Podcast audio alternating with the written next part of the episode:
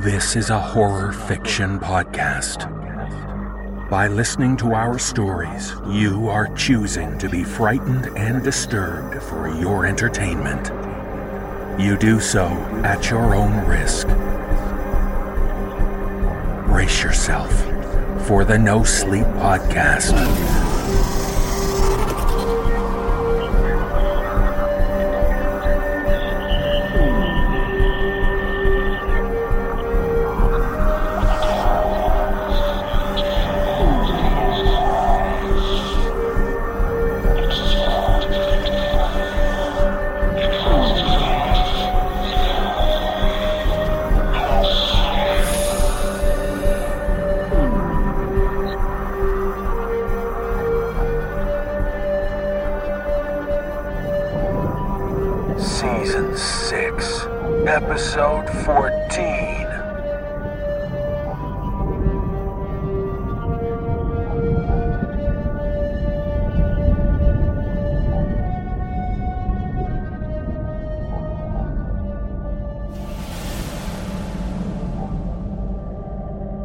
It's the No Sleep Podcast. I'm David Cummings. Thanks for joining us.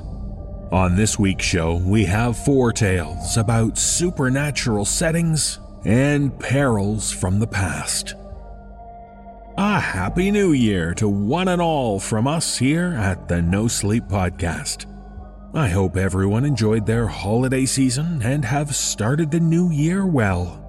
We're hoping 2016 will be a year full of fun, chills, and thrills, and we have plenty in store to keep your nights spooky and sleepless. Since this is our 14th episode of Season 6, I just wanted to remind those of you who have purchased this and the other 13 episodes so far this season that you're eligible for an upgrade to a full season pass. Just send me an email at david at the nosleeppodcast.com and let me know you'd like an upgrade. I'll do my best to get you set up as quickly as I can. I want to bring to your attention a new book from one of the podcast's most prolific authors. You'll likely recognize the name Rona Vaselaar. Rona is an outstanding writer who has had her work featured on the show many times in the past few years. In fact, we'll be featuring two new stories from Rona this week to give you a taste of her excellent writing style. Rona recently released her first book entitled Colors of Death 15 Tales of Horror. It's an outstanding collection of many of her stories, and it's now available as a paperback or an ebook. Please check the show notes to find out more about it and to support her talent. One of our other authors this week is Doug Hantke, who has contributed excellent stories to the show in the past and who also has novels available online. You can find out more about Doug's novels No Motive for Murder and the sequel God's Game in the show notes. It's wonderful to have such outstanding writers contributing their work to our show. And since the new year has begun and our writers, narrators, musicians, and illustrators are ready to kick things off, well, let's pop the cork and start the show. In our first tale, we're on a boat and heading south from Fort Lauderdale. As we learn from author R.L. Erisman, a man and his father are running the boat down the coast for business, but the unexpected need to stop and find a place to dock for the night leads them to discover some of the area's stranger locals. The man soon realizes that there are bizarre things going on down there, things which might be better left alone. Performing this tale are Mike DelGaudio and Erika Sanderson. So think twice if you're ever offered the chance for an old Florida boat trip.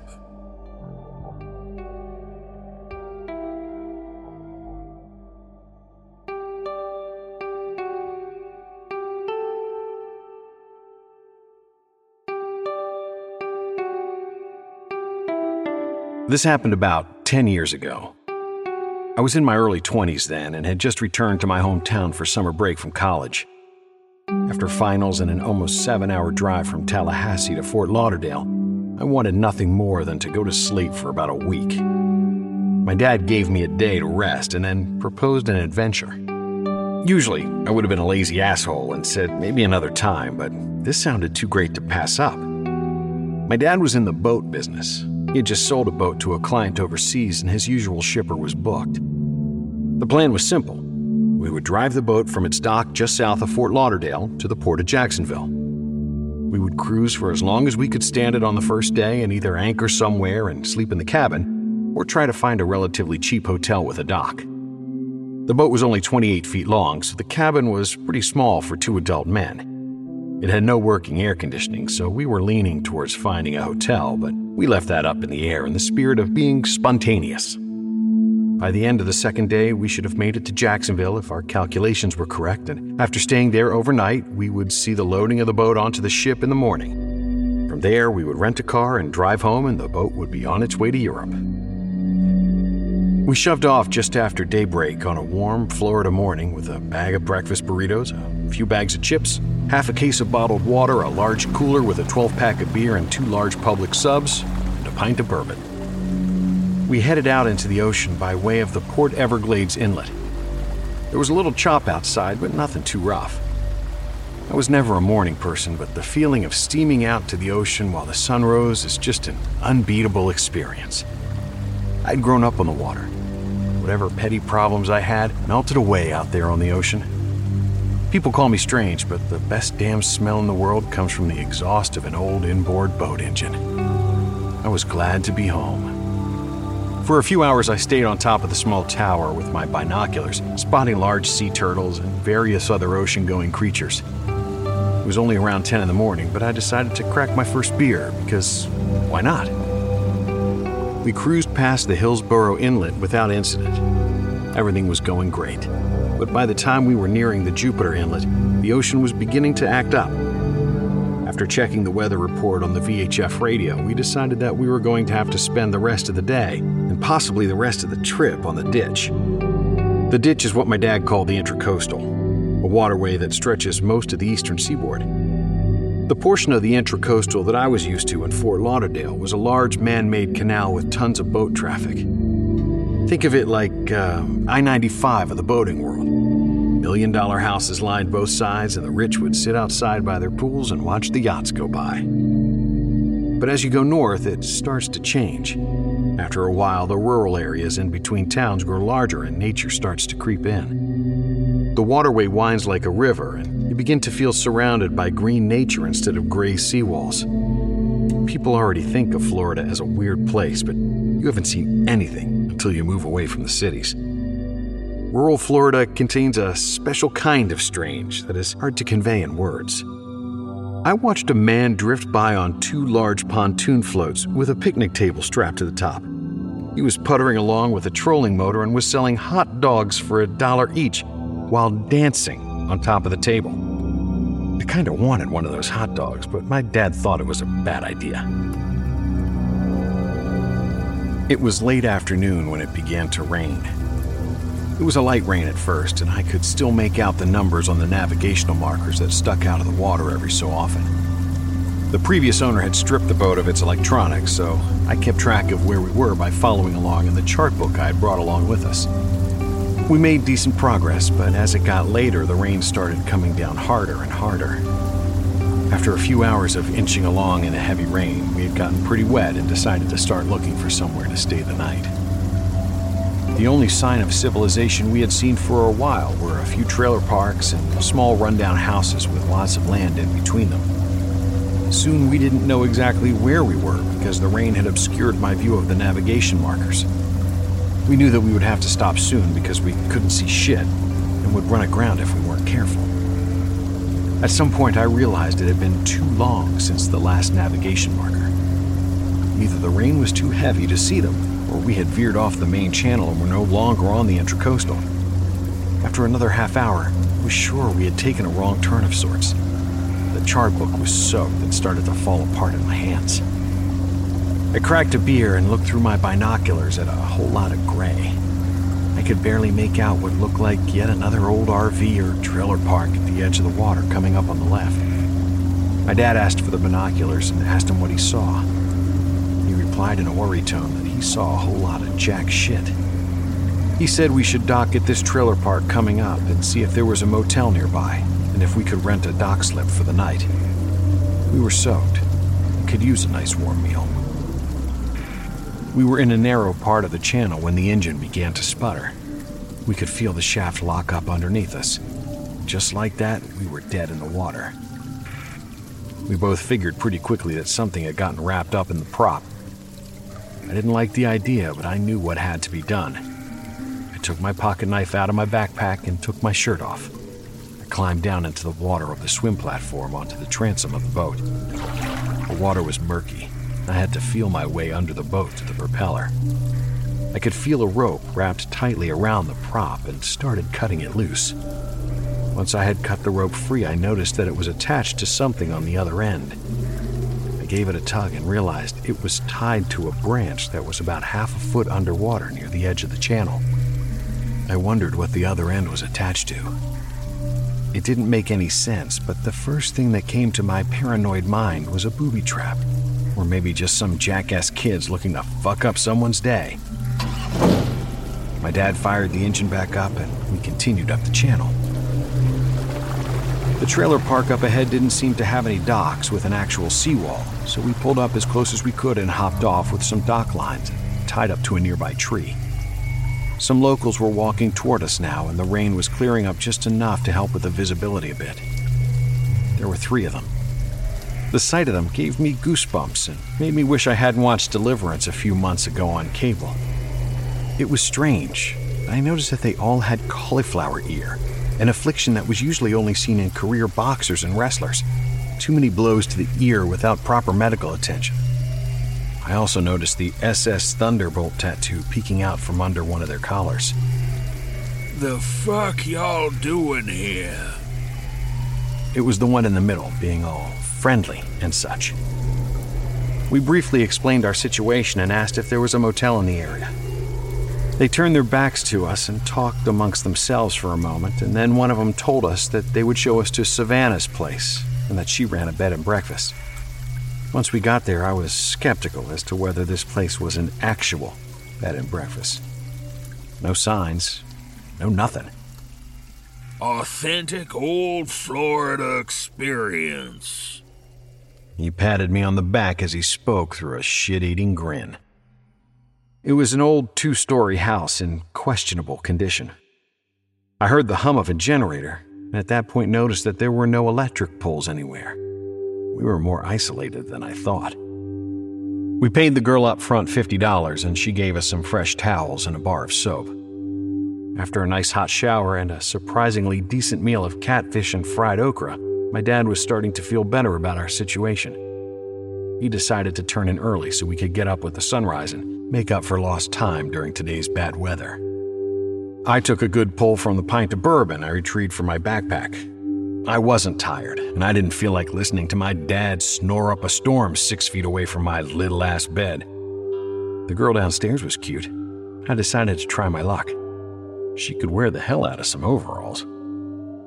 I asked her if she wanted to go out to the boat for a beer or two. Sorry, I'm busy tonight. We're all busy tonight. There was a menacing smile on her face. She explained that tonight was a special night for their town and almost everyone would be celebrating. She noticed that I had no idea what the hell she was talking about and excused herself. I couldn't tell if she was bashful because she realized I was a total outsider and not just a friend or visiting family member, or if she was nervous like she said something she should not have. Something didn't feel right here. Something about these people. Their eyes were too black. The rain had stopped by now, and it was about 11 o'clock. I sat on the back deck of the boat and cracked a beer. I was feeling fucking restless. I took another pull from the pint and tried to think on why my mind wouldn't slow down. Something didn't feel right here. Something was wrong. And it wasn't just the usual weird ass Florida kind of wrong. I decided to go for a walk and stretch my legs. There was a handful of floodlights attached to high poles to provide light. It almost seemed like an encampment instead of an actual town. There was probably a dozen or so small buildings and trailers that all looked to be in ill repair. One off to the side housed a handful of generators with extension cords running in every direction to the various other ramshackle buildings. I walked the entire perimeter of the area, probably a few miles worth. Few things bothered me. One, where the fuck was everybody? It was late, but there didn't seem to be any evidence of anyone nearby. And yes, I peeked in a few windows. When I start to get a good buzz going, I like to explore. Can't say it hasn't gotten me in trouble a few times, but it is what it is. The other thing that bothered me was that after circling around the whole place, there was no road leading out. I saw a few old pickups and a couple dirt bikes around, but no streets, no signs, and no roads. We were surrounded by Florida wilderness on all sides. I then walked to the water where there was a houseboat tied off to some trees. There were branches all over the roof, and it looked like someone tried to camouflage it. I peeked inside and immediately got a clearer picture of what was going on. There were a few shotguns laid out on the table inside, and it had what looked like a science experiment going on in the kitchen. I've seen enough episodes of Breaking Bad to know just what kind of chemistry projects these guys were playing around with. There were buckets with tubes coming out of them, and beakers with various chemicals, and all the other usual meth making accessories. In my mind, I now determined the situation to be officially dangerous. I would go back to our room and let my dad know what I saw. We would keep our mouths shut, be polite, and leave these low lives to their meager criminal enterprise. I took a different route back to the building we were staying in, and at once smelled the worst goddamn smell I've ever smelled before. It was coming from a smoldering fire in front of one of the trailers. As I approached, I took out a small flashlight from my pocket to investigate. Blood was everywhere. The stench of rotting flesh attacked my senses. To my shock, I saw the severed head area of a manatee sitting on a tree trunk along with strips of meat. I almost threw up right there. There were different pieces of this animal lying all over the place. It almost looked like there was some sort of order to the chaos, though, like different pieces forming some obscure geometric shape. I didn't stick around long enough to really study it, though. I took another swig of whiskey and walked just a little faster towards our building, muttering to myself, These fucking degenerates are eating a goddamn endangered species. I tripped over a small boat anchor sticking out of the ground. There were three of them, each a few feet apart from the next. Each one was attached to a rope going towards the water, which was only a few yards away. I knew this must be how they tied up their small John boats that they used for fishing. All the boats were gone, though. Almost midnight, and they were all out. I looked out over the water and could just barely see a campfire going on what appeared to be a small island further down the channel. On the rest of my walk back to our room, I tried to think of what kind of shit they were all up to on that island. Why not just celebrate or hold whatever backwoods ceremony they wanted right here where they lived? They were already well enough isolated, and I don't think they all went out there just because of us. Hell, they could have just shot us and sank the boat offshore if they wanted. After I got back to the room, I laid down and closed my eyes, but I couldn't sleep. I clutched my knife so hard that my hand hurt. I had to know what was going on here.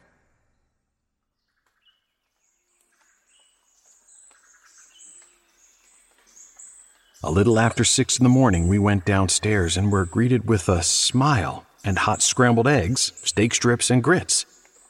After finishing up breakfast and gathering up our stuff, one of the men led us back to our boat and told us to have a good rest of our trip. He said that he and his people looked out for their own kind if they were in need, but that if we ever came back, he would personally grind us up and use us for fishing chum. We chuckled as if it were a joke and parted ways. I had to know what was on that island. There was no way in hell that I could live the rest of my life without knowing. Despite a deep feeling of dread on almost a cosmic level, I was drawn to that damn island. My dad thought it was a stupid idea at first, but eventually agreed. I convinced him to drive by the island so I could hop off, while he drove the boat around the other side so the inbred manatee butchers back at the encampment wouldn't see the boat stopped in front of their secret island meeting place.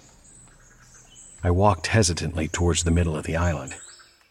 I saw a few shacks and tents, but for the most part, there wasn't anything out there. The fire had gone out, but was still smoldering. Trails of black smoke still rose and drifted down across the bushes to the backside of the island. I had expected to discover something terrible there, but what I actually found was much worse. I thought possibly there would be more manatee carcasses or some other weird animal sacrifice. Hell, I even mentally prepared myself to find human remains or a giant meth factory. But there wasn't anything like that. There was a structure built out of sheets of plywood and aluminum siding. It was roughly 15 feet long by 15 feet wide. A sheet of plywood on hinges acted as a door on one side of the structure. I approached slowly and with great caution. As I got closer, I heard a voice call out to me. I knew you wouldn't never leave here without knowing what was what. I walked around the corner of the structure to see the big guy with the thunderbolt sitting on a long chair and smoking a cigarette. He spat on the ground and looked up at me. Sometimes people just got to know. It calls to them. For others, they could stare at the damn thing all day and it wouldn't do shit. I think it's been a calling to you. Am I right, you slick little Yankee shit? I was born in Florida, you asshole. Not this Florida, son. Not this Florida.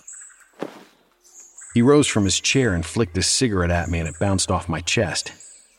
Well, you might as well go on in now, son. He motioned to the door with his hand, and to my surprise, he turned around and started walking away. He kicked over a bucket and called it a motherfucker and spat on the ground again before I lost sight of him through the bushes and trees. I pulled open the rickety door and entered the structure. The inside of the structure had a dirt floor. There was a circular hole in the far corner of the structure leading down. There appeared to be a wooden ladder propped up against the side of the hole to allow easy access to whatever was further below. In the middle of the room, on the floor, there was an object. There was a gray bedsheet draped over it. I knew that the key to everything was under that sheet, and I carefully removed it to get my first glance at the thing. The object was about three feet high by a foot wide. It was a black rectangular like thing, there was writing etched into every inch of the thing in a script I had never seen before. Being an anthropology major, I've studied many old languages, and this was not among them. It was extremely polished and reflected like a mirror. It seemed to be emanating some sort of phosphorescence, and for roughly two feet around this thing, everything was a bit hazy or in some way distorted. It's hard to explain because my brain had a hard time registering what I was seeing. I could see this thing perfectly, but the area around it was blurring in and out in a pulsing type of motion. Then shit got even weirder. Right there in front of me, nature started to fucking glitch out.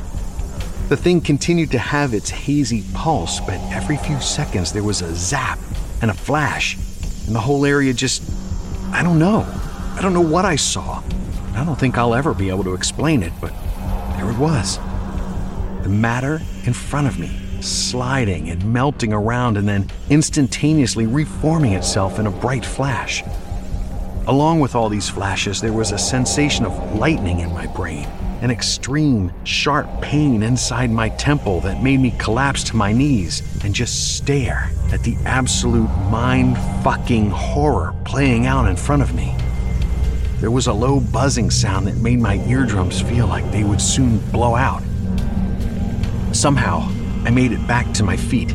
I tried to physically twist my head away from looking at the object with my hands. I know it didn't want me to leave. It was consuming me. I could see matter entering the object, but not returning. it wouldn't let me turn away. I felt myself leaving this world. I wasn't afraid of death so much as I was afraid of where this thing was taking me. My mind flashed with images and sounds that my brain could barely compute. I could feel blood running from my nose and my ears. I could feel a dead city on a plane of pitch black existence with endless, towering structures built of pulsing organic matter. I could feel the stench of the place, and it was unbearable. The sensation of rotting flesh filled my nose and throat. With the last of my will, I took the knife from my pocket and jammed it into my thigh. I twisted the blade. I concentrated fully on this new agony and closed my eyes and turned quickly around and hobbled out the door and towards the boat. I scratched at a bone with my knife, and the pain was so intense that the object was not able to break through my thoughts. The man from earlier was nowhere to be seen. My dad saw I was injured and helped me into the boat. I was drifting in and out of consciousness as my dad throttled up the engine, opened the boat up all the way, and went out the next inlet and cruised 10 miles offshore before turning north. We wrapped up my leg and I slept for the rest of the day. I didn't want to think about the thing that I saw. I told my dad I had found another cut up manatee near the fire pit and that I fainted and hit my head on a rock, and the knife accidentally jammed into my leg. I didn't think anyone would believe my story. I didn't sleep for a week and finally decided that I had to do something, even if it was a small something. I put in an anonymous phone call to the FBI field office in Miami from a payphone. I told them there was what I thought was a domestic terrorist militia living out in the middle of nowhere with dangerous technology that couldn't be explained. I tried to play up the terrorist angle in hopes that they would find it more credible than a report about a devil cult or some such bullshit. I told them about the area as best as I could guess by looking over the maps when we got home. Four days later, I saw on the news that a dozen people died in a meth lab explosion during a raid conducted by federal agents. The area reported was a little north of Cape Canaveral and Kennedy Space Center, in a small rural township called Oak Hill. I knew a dozen people couldn't even fit in that small houseboat that they were cooking their shit in, so I guess the feds just went down there and wiped them out.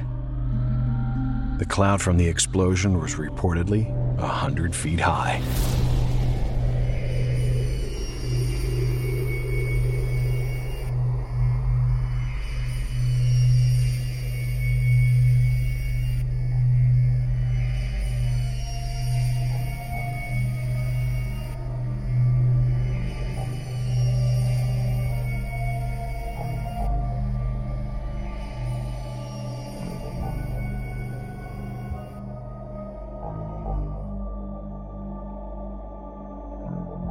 Children are certainly curious little creatures, aren't they? And there's no surer way to pique that curiosity than by telling them to stay out of a particular setting. As we hear from author Rona Vaselaar, a farming family has an old building on the property which the children are strictly forbidden from going inside. Just a safety issue, right? Well, there may also be other reasons which make the place somewhere to avoid. Performing this tale are Jessica McEvoy, Jesse Cornett, and Erika Sanderson. So, for heaven's sake, would you listen to your parents for once and simply stay out of that old chicken coop?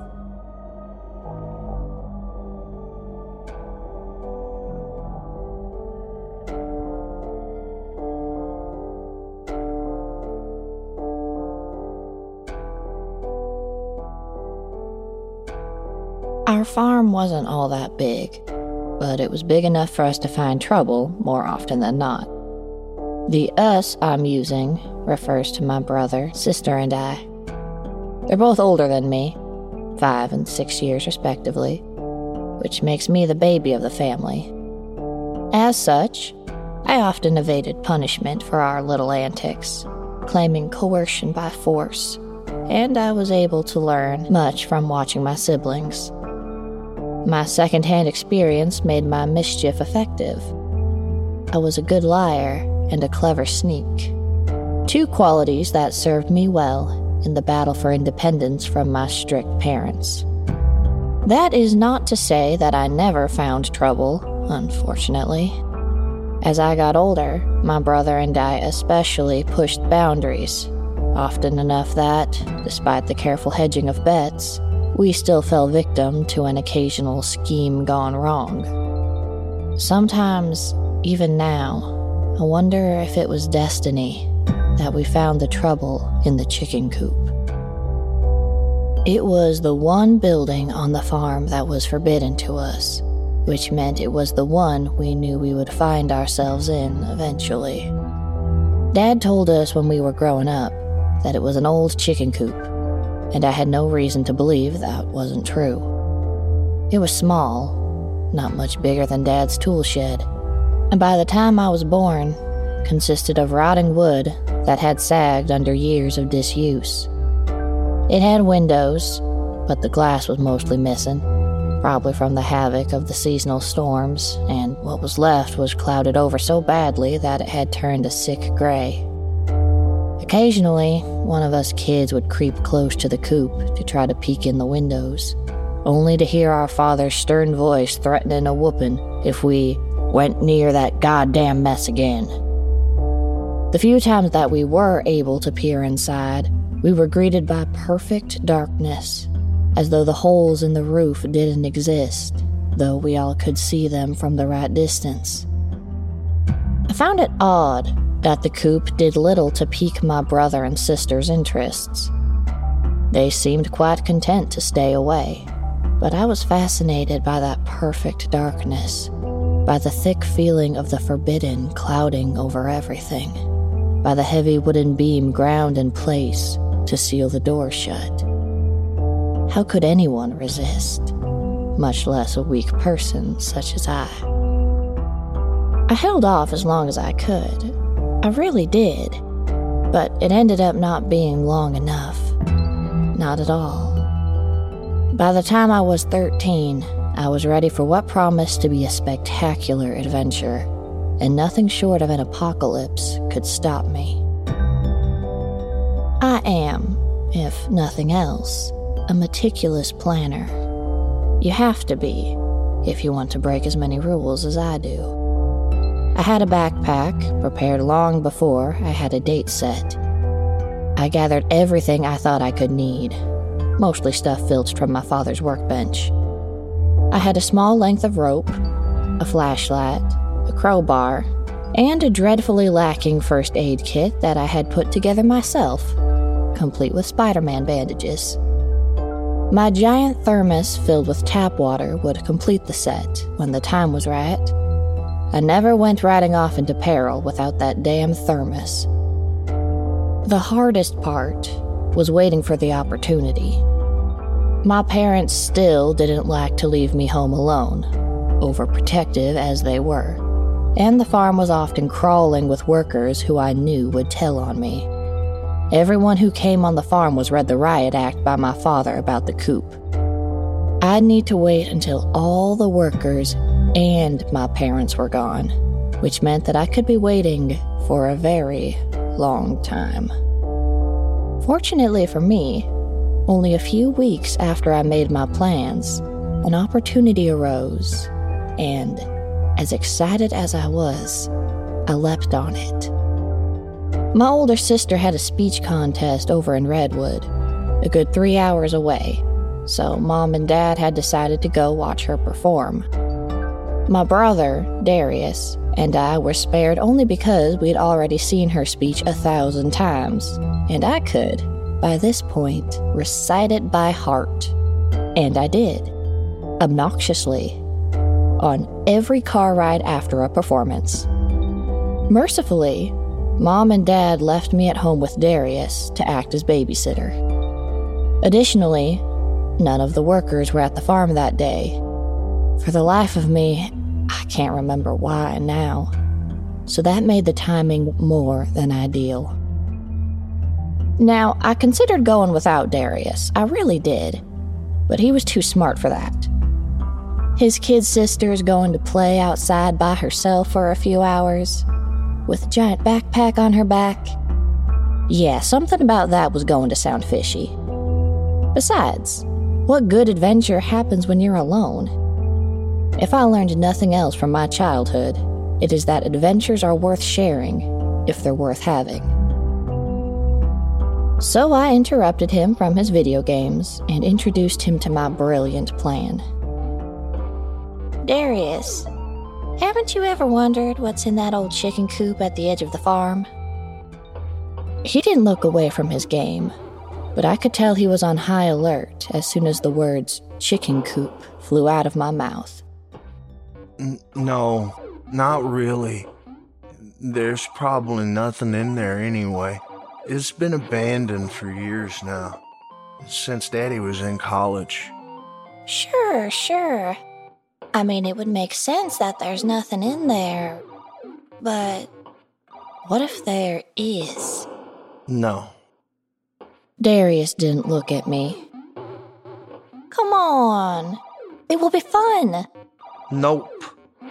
Aren't you in the least bit curious? Nuh-uh. Shit. I sighed as I realized I'd have to change tactics. There had to be something I could do to entice my brother to look inside, or some kind of leverage. If mere curiosity wouldn't do it, bribery or blackmail could probably get the job done, right?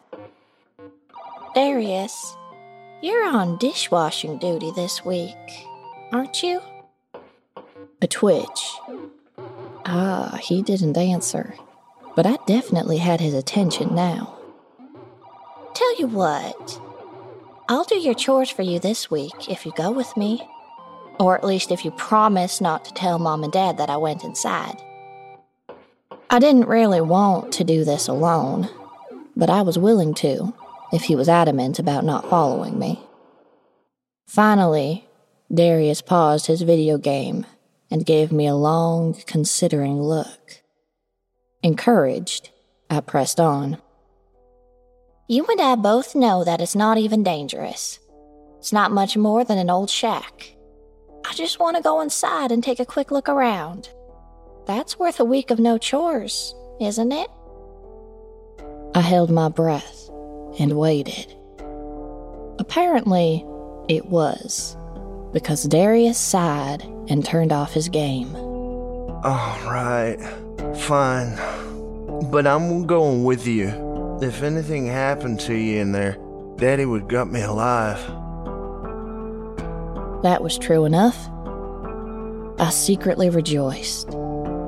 Darius and I were the ideal partners in crime.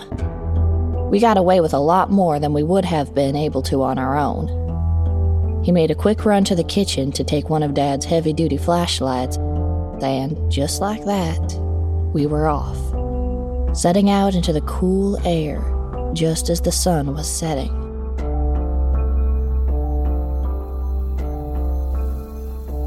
There was something darkly beautiful about the chicken coop at night. The wood was black with age, standing in sharp relief against the dark blue of the fading sky. The clouded windows were almost luminescent under the few strong stars that had already made their appearance. It was strange, the way the darkness seemed to breathe life into the little shack, the way it festered like a crown jewel among the weeds that ensnared it. It was disgusting. It was breathtaking. And I was going to conquer it. Well, we were going to conquer it, I reminded myself, as my brother stood next to me. Are you sure you want to do this? There was an air of uncertainty in his voice, and if I didn't know him better, I'd think he was scared. But no, he wasn't. He was finally excited by the prospect of seeing what was hidden away in that coop, and he was only nervous that I would back out at the last second. As a response, I marched towards the door Come on. Or are you chicken? He rolled his eyes, but I saw him suppress a smile. Oh, yes, we were definitely ready for this. Finally, after about 20 minutes of hard work, we stood inside the chicken coop. The door had proven impossible to open. The wooden beam barring it had been held in place so long that it would have taken much more strength than we had between the two of us to open it. Lesser people would have given up the endeavor right then and there. Fortunately, my brother and I have never been those people. Even better, we have always been resourceful.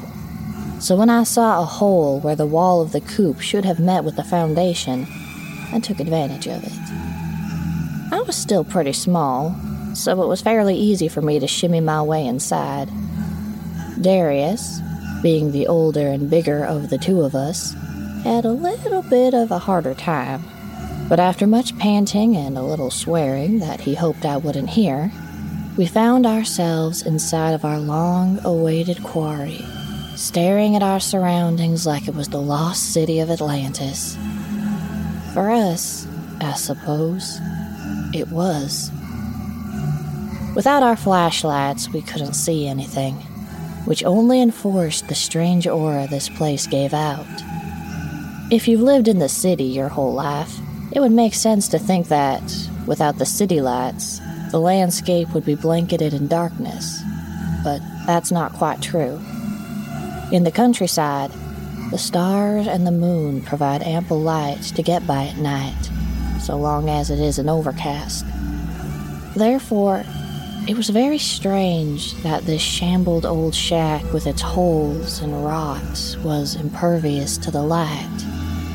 I'd noticed it before, but this was the first time I was embedded in it surrounded by it. And it took my breath away. In a good or bad way, I couldn't quite tell yet. Darius switched on his flashlight as I fumbled through my bag searching for mine. I didn't pay much attention or even notice until he said, Um, Greta? What? I mumbled, my fingers finally grasping around the stem of the thick black flashlight as I yanked it from my bag. When Darius didn't answer, I looked up and gasped. Darius had turned on the flashlight, and I had expected the powerful beam to erupt in the room, casting sharp shadows and bleeding white light into everything in its path. But it.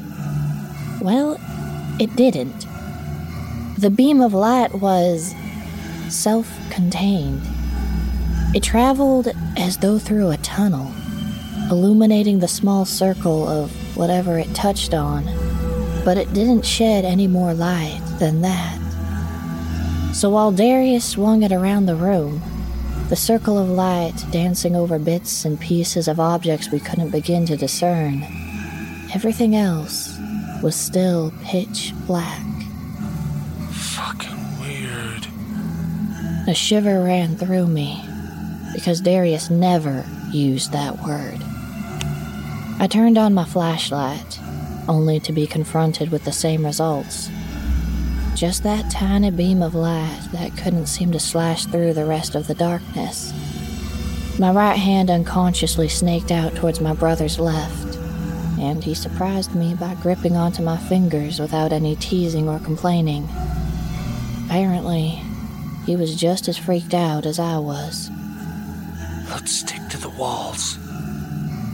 Something about this place demanded a hushed voice, and he could feel it as well as I could. Let's start on the left. Put your hand out and keep in on the wall. We'll go slowly. I nodded, forgetting that Darius couldn't see me in the dark. He was brilliant sometimes, or at least much more clever than I was. I inched towards the left hand wall, pulling my brother with me, searching for the feel of the moist wood beneath my fingertips. Eventually, I found it. I pointed the flashlight in front of me, and it fell on the opposite end of the coop, illuminating what looked like a shelf. Seeing that our path at eye level was mostly clear, I tilted the flashlight down to light our footpath, hoping that there weren't any nails sticking out of the ground. Boy, wouldn't that be fun to explain to Dad. We began to walk. Darius and I swept our flashlights back and forth along the ground in front of us as we took slow, small steps across the coop. There was debris along the ground that looked promising, and I stopped every once in a while to pick something up. An old key that probably didn't open anything anymore, a leather bound notebook, a small tin box that rattled when you shook it, as though something small were hiding inside. I stored them in my backpack for further inspection. As we walked, the silence became terribly oppressive, and we couldn't endure it any longer. It was my brother who actually broke it first. Why do you think Daddy doesn't want us in here? The obvious answer was that it was dangerous. Dad was always saying that the moment we stepped inside, the roof would probably cave in, and what good were two dead kids? Honestly, it would be such a hassle. There was always a little teasing tone in his voice, but we could tell that, underneath that, he was at least partially serious. Having stepped inside the coop for the first time, and hearing the groan of the floor as we made our way across it, I could acknowledge that it definitely was dangerous enough to warrant the warning my father gave us. And yet, I don't really know. I get the feeling that he's hiding something from us. I didn't have to be able to see to know that Darius was shaking his head next to me. Daddy isn't like that. He doesn't keep secrets. Maybe he just doesn't keep unimportant secrets. Everyone has secrets, Darius. Maybe this is one of his. He was silent for a moment as we finally reached the other end of the coop. We turned towards the right, and I kept my hand on the left wall. We swept our flashlights across our path again and noticed that there was what looked to be some old farm equipment on the floor in front of us. We'd have to be careful to avoid it. But then why not tear it down? Secret or not, wouldn't it. Well, wouldn't it just make sense? I didn't have an answer for that one. This wall was much shorter than the other one, the building being rectangular, and soon we reached the end, having found nothing of interest to pluck from the floor and steal. Turning once more to the right, we swept our flashlights. Then my brother, my big older brother, strong and intimidating and unshakable, let out a small shriek, one that I couldn't help echoing. We had swept our flashlights up at the same time, checking to make sure that there wasn't anything at eye level waiting to, well, poke our eyes out. Instead of seeing thick, dusty air, we were confronted with a pair of boots, still as though they were sitting on some invisible shelf. Of course, they weren't on a shelf, not even close. It took me a moment longer than my brother, I think, to figure out how they could be suspended like that. I could feel his hand trembling in mine as he tilted his flashlight up and I raised mine to follow him. Boots. Dirty, black, crusty boots. Pant legs. Chewed through by moths and whatever creatures were hiding in this god-forsaken hole. And then, at the top of his pants, hands. They were bloodless and the nails extended a full inch beyond the flesh, looking for all the world like claws, but they were undeniably human hands. A chest, unutterably still and thick, wrapped in a worn old flannel shirt. A neck, obscured by the thick rope corded around it. And finally, our lights reached his head, his face. Pale like his hands. The skin was leathery and sagging from his bones, as though it had hung there for entirely too long and wanted to break free of its restraints. Lips hanging slack, a large purple tongue pushing its way out. Even in the darkness, I was sure that I saw something wriggling inside that mouth, and I shuddered. Wisps of white hair that trembled as though in a faint breeze, although there was none.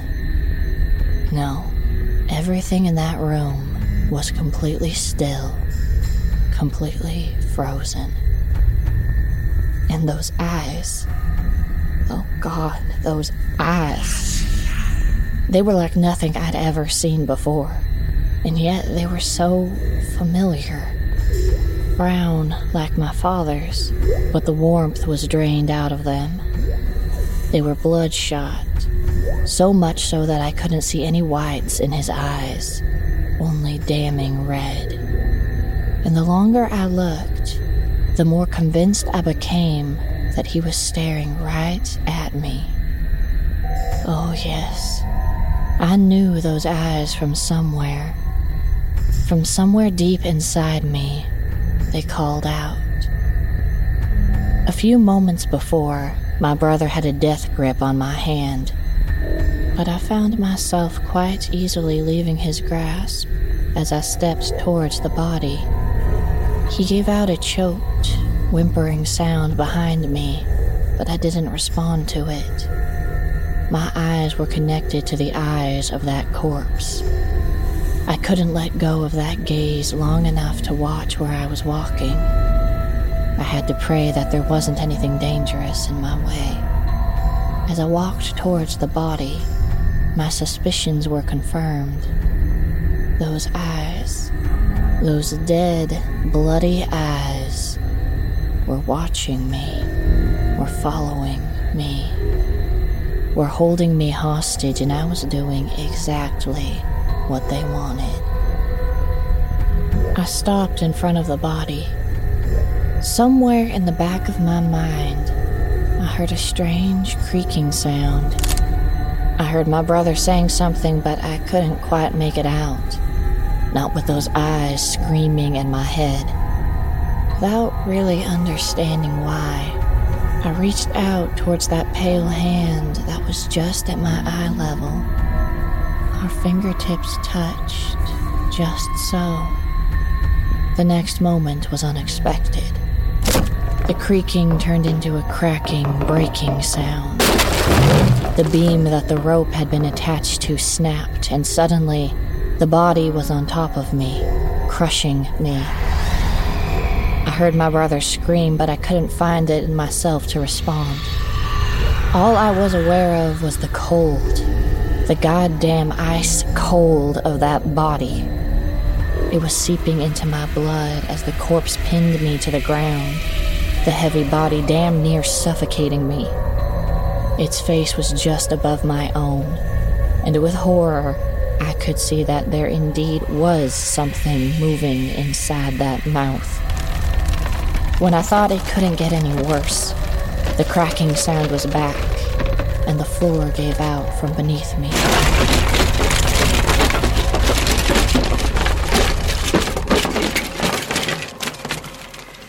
And I was swallowed into the darkness.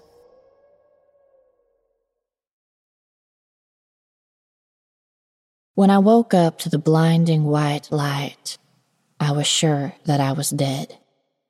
After all, my last memory was being pinned by a corpse as the world fell away from me. It would seem logical to wake up in the afterlife after something like that, wouldn't it? In actual fact, I was in a hospital, the Wilbur County Hospital, as it were, and I wasn't alone. My mother and father were there, waiting for me to wake up. They were incredibly relieved when I did, but even in my disoriented state, I could see the flash of anger and something in my father's eyes. Shit. We've been found out. That was really the only thought I found myself capable of having for the next few moments, as my parents called the nurse in to check on me. As the nurse checked my IV and took my pulse, I wondered if they were only waiting for me to get better, so the beating I was sure I was getting would hurt all the worse. Is Darius okay? My mother nodded, and my father stared at me intently. Oh, yes, Darius was fine. For now. But both of us were going to pay. I was sure of that.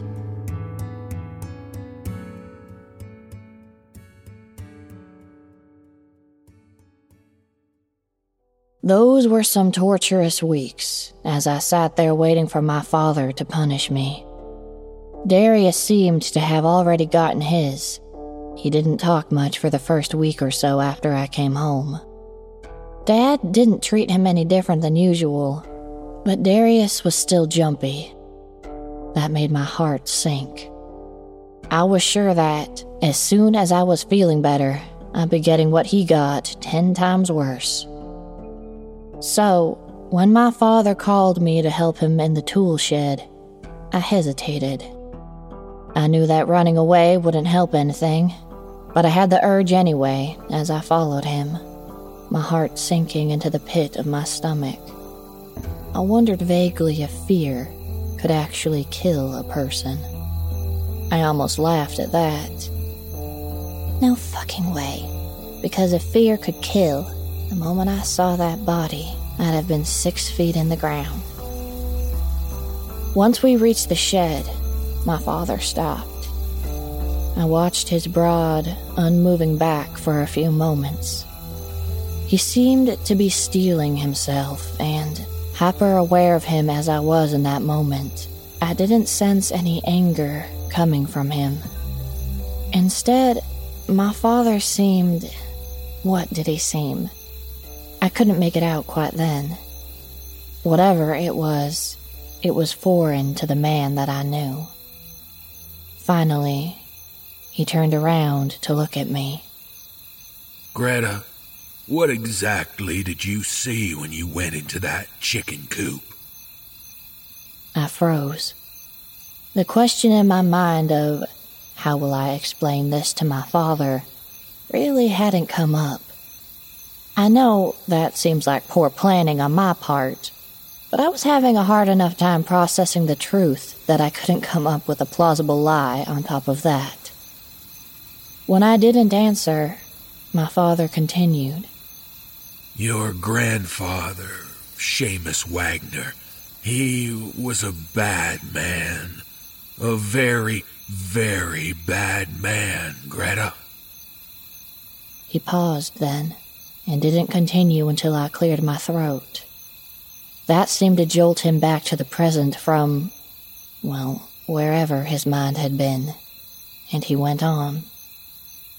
I'd never told you about him before. None of you children, because you didn't have to know. But he was a terribly cruel person. He did awful things, things that I can't tell you, Things that you'll never know. There was something dark about him. Something that just wasn't right. Wherever he went, he left a stain, a mark of darkness that just couldn't be washed away. Well, when he got older, he started spending more time in that goddamn chicken coop. He practically lived out there. If you'd ask me why, I'd say that I don't know, and it would be the truth. Something out there caught his eye. He was obsessed with it, and he stayed out there until, well, until the day he hung himself. My breath caught in my throat, and the world seemed to shake as my father looked me in the eyes. After he died, that building changed. He left his very last mark, his last stain inside of it. I went in once, only once, after they'd removed the body. And I never, ever went back inside. Do you understand? I nodded very slowly. Now, I think you know why I didn't want you kids in there.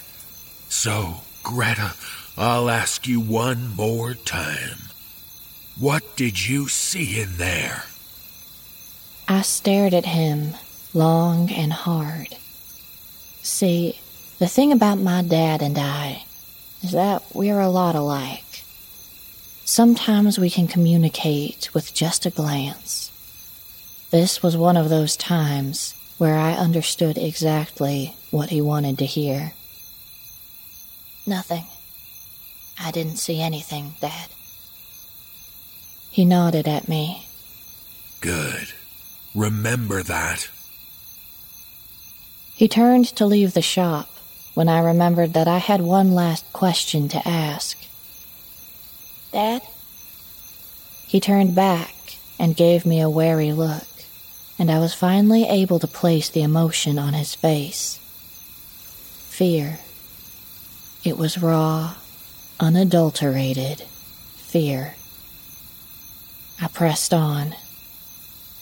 Why not tear the building down? Or burn it then? He was quiet for a moment before answering. Because I don't want whatever's inside to get out.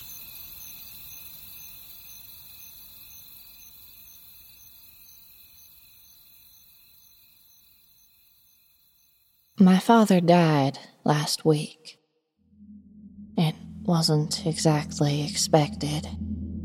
A heart attack had taken care of him in the middle of the night, and my mother had woken up next to a corpse.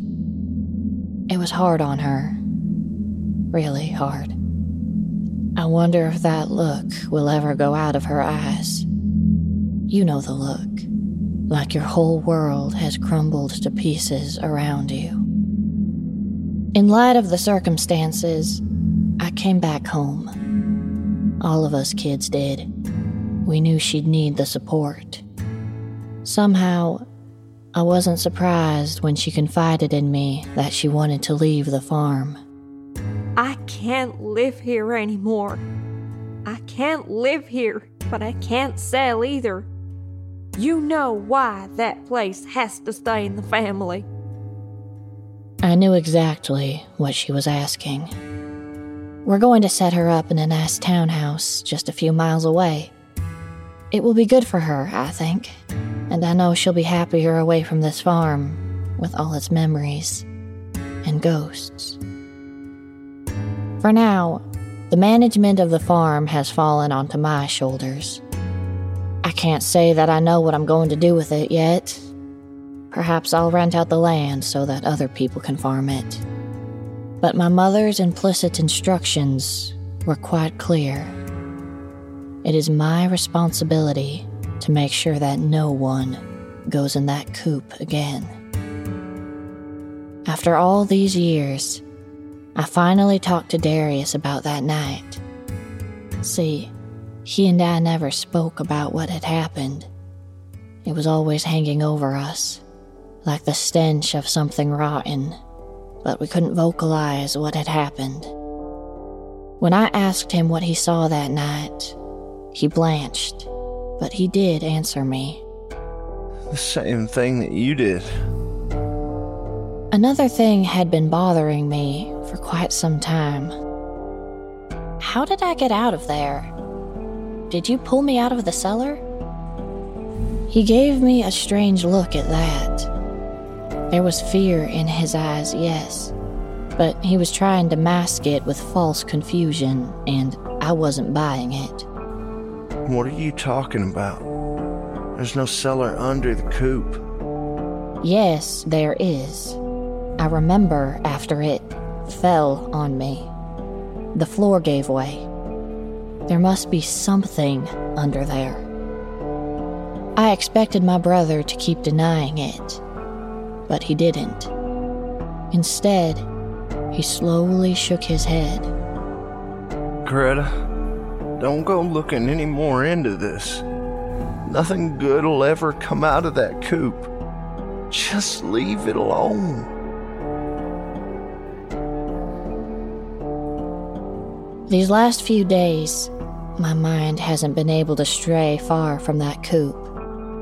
It keeps coming back, like it's some kind of drug that I haven't the willpower to resist. I realized something about that night. My bag, along with all those items I'd collected, was lost when I fell. It must be somewhere inside the coop.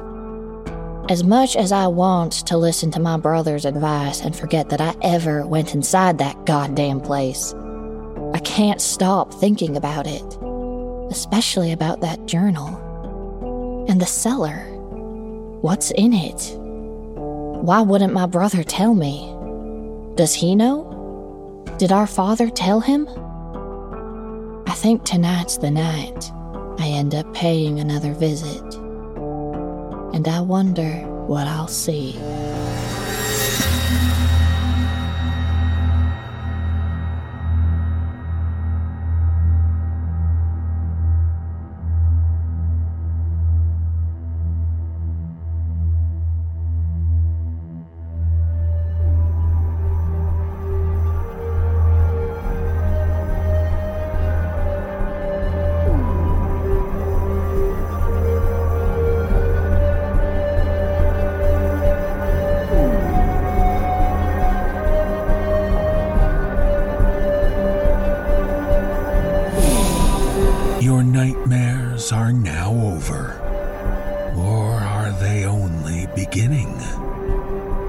Thank you for being with us for our devilishly dark tales.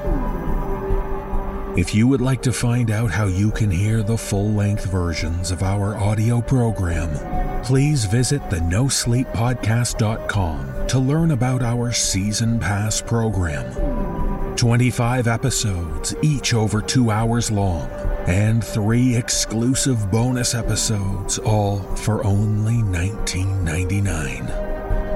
On behalf of everyone at the No Sleep Podcast, we thank you for listening. Join us again next week when the darkness pulls you away from sleep.